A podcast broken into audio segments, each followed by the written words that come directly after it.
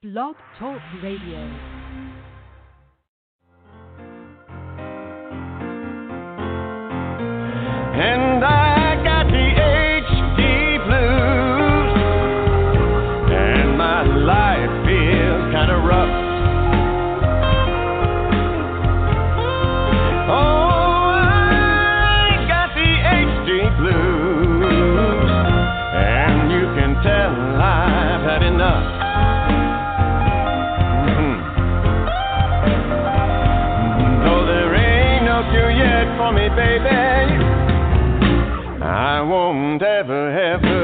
Up.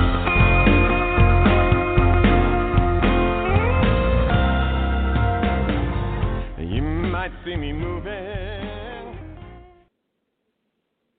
Hello, everyone, and thank you for tuning in to Help for HD Live.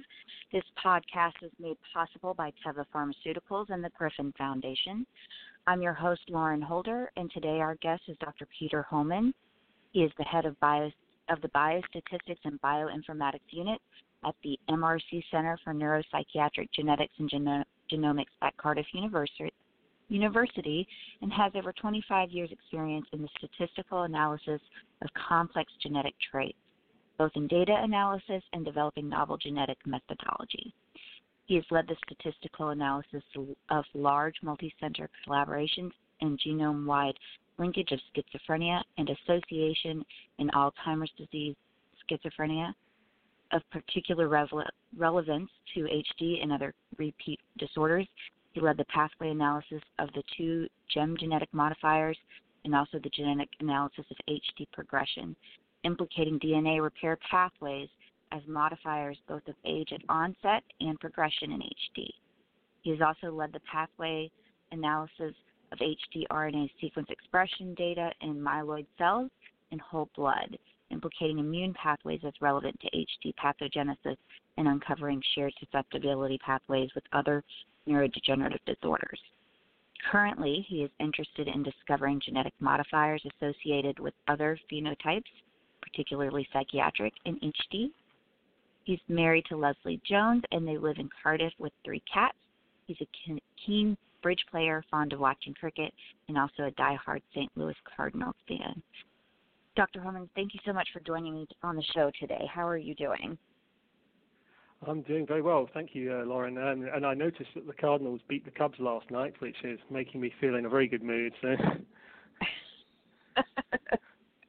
Oh, it sounds like uh you're you know the Cardinals fan of baseball. I'm I'm more of a football fan, so um but I'm very glad your team won, making you feel good well, today. F- football as in American football is that, so yes, American football, football. as in yeah, Well, okay, right, okay. Yeah. Yeah, the soccer is wonderful too. My husband used to play soccer, so I do have an interest in that as well, Right. but um yeah, American football for sure. okay. So um, let's go ahead and jump into our questions here. Why do you enjoy researching um, HD in particular? So I think there's three main reasons for this. I mean, I, you know, I started off working in other um, diseases like psychiatric disorders and also, you know, Alzheimer's disease. But so the first reason I, I, I'm- like working on HD is it's, it, I think it's a really interesting field scientifically, and I think, you know, the with the recent genetic studies of, uh, of age of onset and progression, you know, where I think we're really making some real progress into understanding the biological processes um, you know, it sort of feels like we're actually in a in a sort of big expansion period of sort of HD research, you know, and it's it's kind of be it's interesting to be in in that. So, and uh, you know, I feel like I can really make quite a difference, you know, with my own research here. So, so the second reason is that I found that the HD scientific community is compared to some other disease fields I've worked in, mentioning no names, the uh, the scientific community in HD seems to be really open and collaborative. And I think you know quite a lot of the credit for this must go to the funding organisations such as CHDI. You know, so so I mean it's it's a really nice field to work in.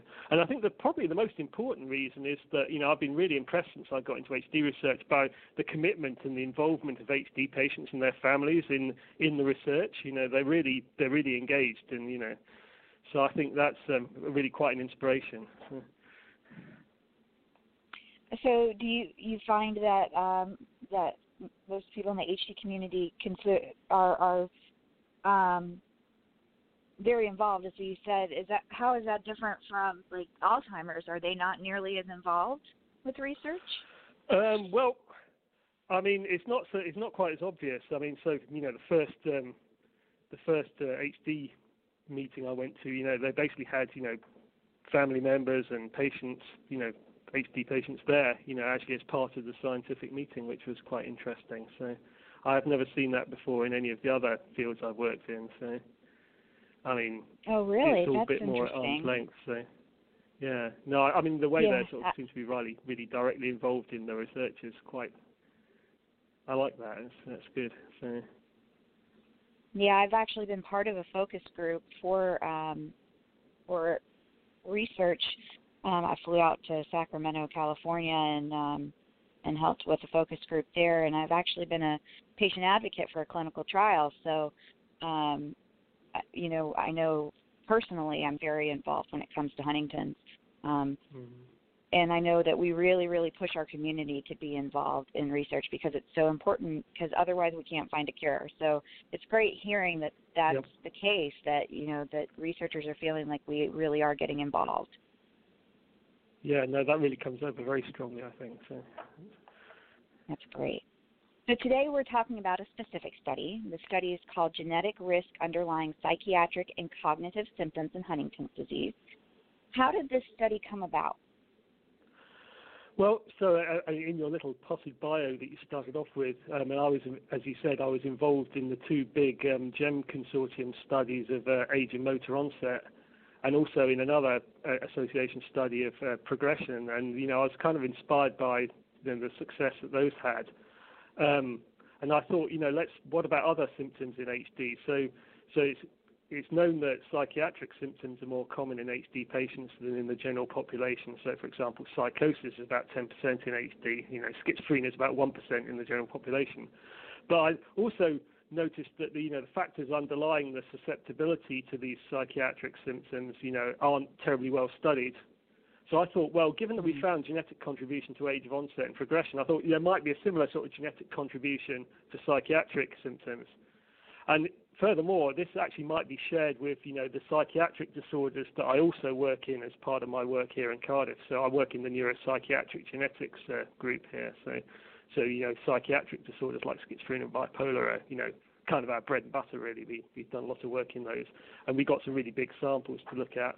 So that was kind of the rationale. You know, I was I was looking to see is there a genetic contribution to psychiatric symptoms in in HD, and, and is it shared with the um, the other psychiatric disorders in the general population? Okay, that's that's awesome. Um, and what did the study entail? Okay, so I started off with um, with some of the GWAS data that I've been using as part of the GEM consortium in for the studies of age of onset. And so what this consisted of was 5,160 HD patients, and they've got genome-wide genetic data already.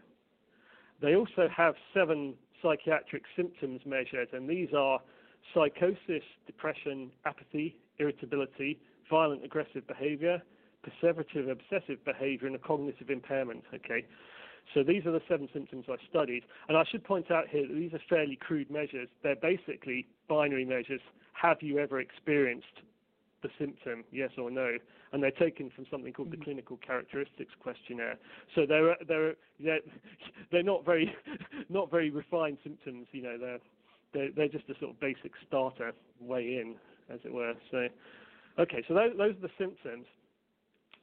And then what I needed to do is to, to, to, for each individual in the study, I needed to give them a measurement of genetic liability to these psychiatric traits I'm interested in. And the way you do that is you basically you look at the results of the genome-wide association studies for your psychiatric trait, and that gives you a list of genetic variants that are influencing the risk of that psychiatric trait. And then you go back, you take a set of these genetic variants, and you go back to your, your genotype data for your HD patient, and you basically say, how many of these risk influencing variants does this individual have? Okay?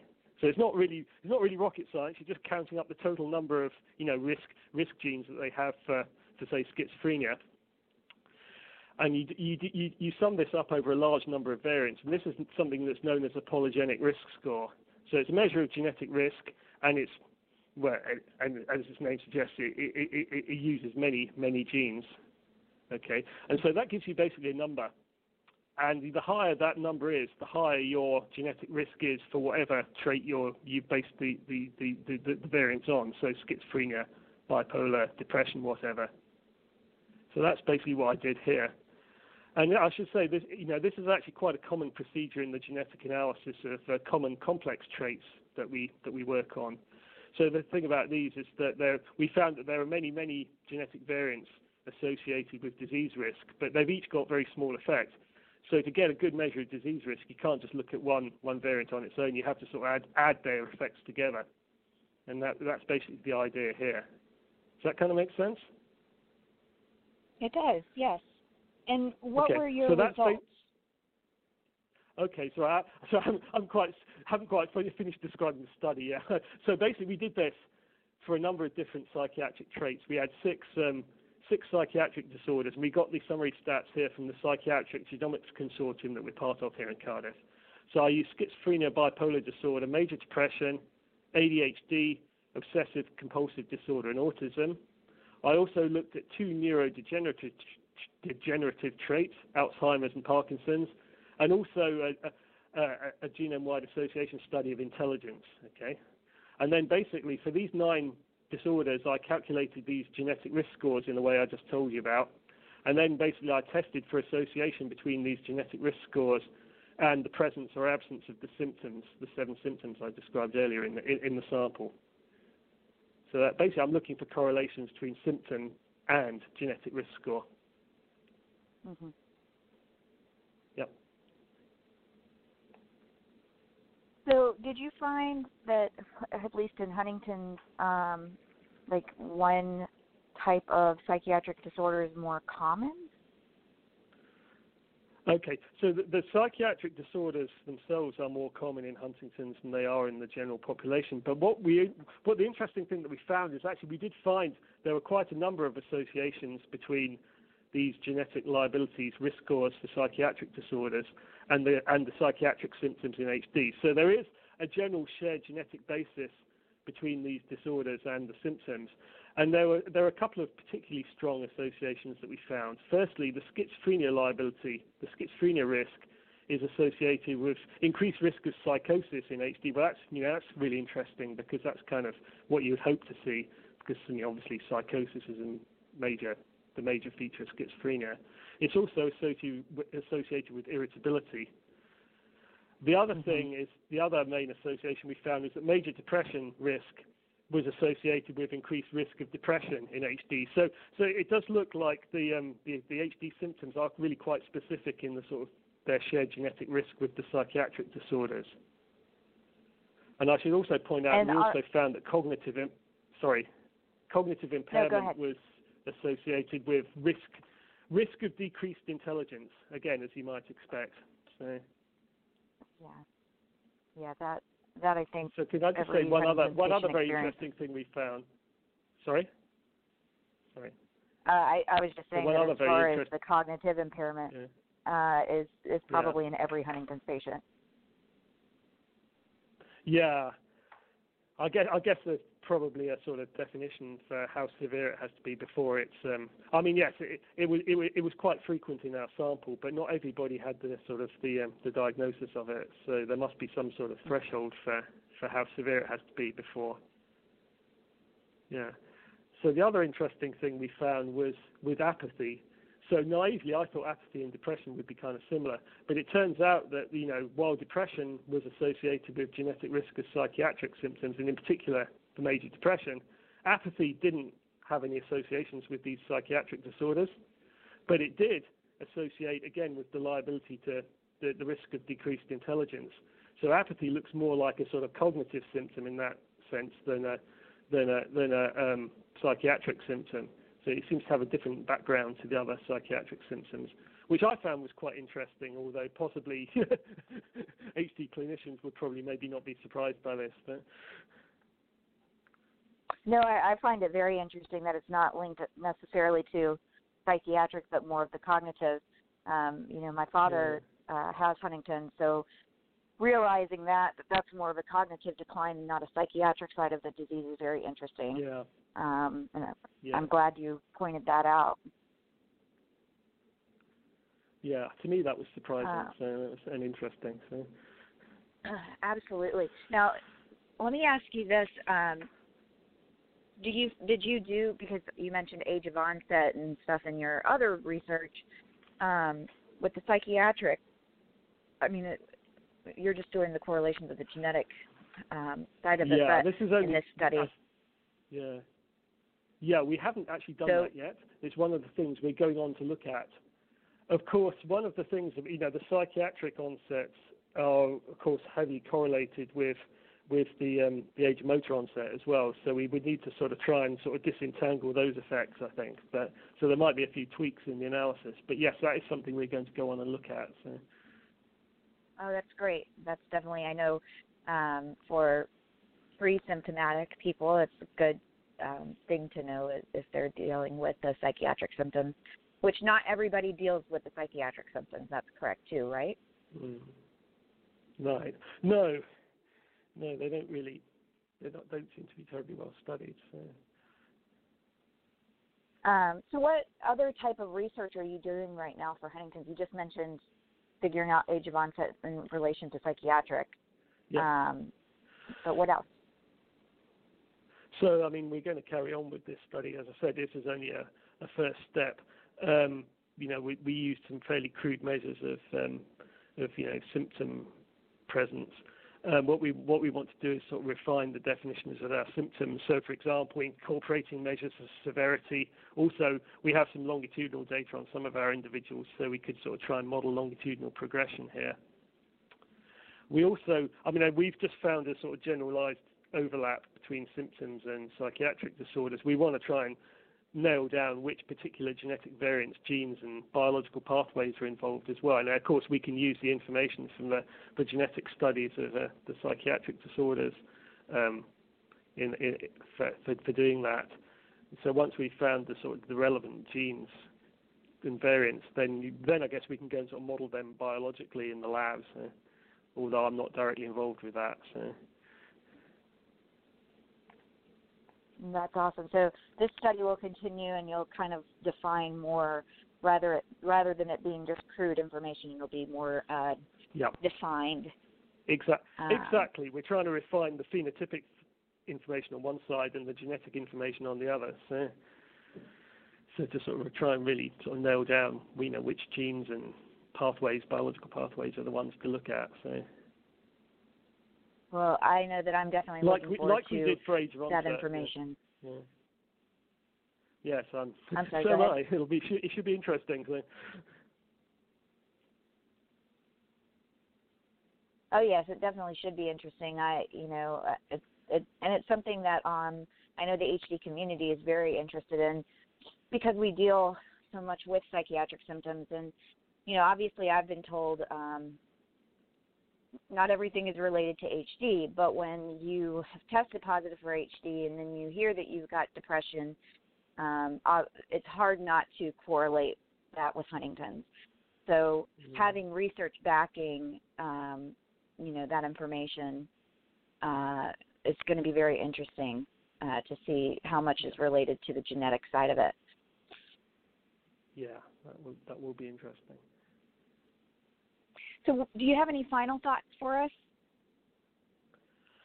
Um, well, no, I guess I mean you know, so I guess what does this all mean? I mean, it's, I mean to me it seems that um, well, I was, the research is basically showing that the psychiatric and cognitive symptoms have the common etiology with this, you know, the shared, you know, background with the similar traits in the general population. I guess to me it's that's kind of interesting because it it sort of provides it, it suggests that you know the treatments that are used in the wider population population for depression and psychotic symptoms, you know, they may also be effective in HD as well. So we can sort of tap into the research that's going on in depression and schizophrenia, and maybe maybe that use those to sort of help with treatments for the symptoms in HD. Don't you think? I mean, Mm-hmm. so that would be. Yeah. And the only other thing is, I should point out, that although we found interesting and sort of statistically significant results here, they're not really accurate enough to be actual predictors. They're not they won't they're not good enough to be able to tell you which person, which HD patient is going to get a psychiatric symptom or not. You know, so don't. So I mean, that's not how these things would be used. I mean, it, it may be possible to derive um, such predictors in future. You know, so for example, in Alzheimer's disease, that you know we are getting to a situation where we can, we've got genetic predictors that are clinically useful. We're we're a long way off from from that now, so we we won't be able to say. we wouldn't be able to tell an individual HD patient based on their genetic data, hey, you're in, you're likely to have, develop psychosis or whatever. So, but maybe maybe in the future we will be able to, but that's quite a long way off. So. Yeah, Right, but it's still very um, very interesting to know if you know psychosis is caused by the Huntington's based off of the genetic you know modifiers. And I'm sure as you define more, like you said, you may be able to do that in the future, which would be extremely helpful. Yeah. I'm sure for some of our families. Yeah. I said that. Oh yeah, no. It's, it's, I mean, this research has only just started, really. So you know, we would need much larger yes. samples to be able to get down there. Right. So, exactly. Uh, get down that path. So. But it would be it would uh, it would be an excellent thing if we were able to do it. But so we're a long way off from that at the moment. So. Well, Dr. Holmans, I really appreciate you um, coming on our show today and sharing the information about this study and what you're doing. And we certainly appreciate all the research that you're doing um, for the Huntington's community. Well, thank you very much. It's been my pleasure. And our show next week is actually going to be um, about uh, suicide prevention. We're going to have somebody come on and talk with us um, from the uh, AFSP, ASFP. Hmm, I messed that up. But um, they'll be coming on and talking with us. An expert will be coming on and talking with us about depression and suicidal ideation and suicide prevention. Uh, you guys look forward to that, and I will talk to you guys later. Bye. Take care. Okay. Bye.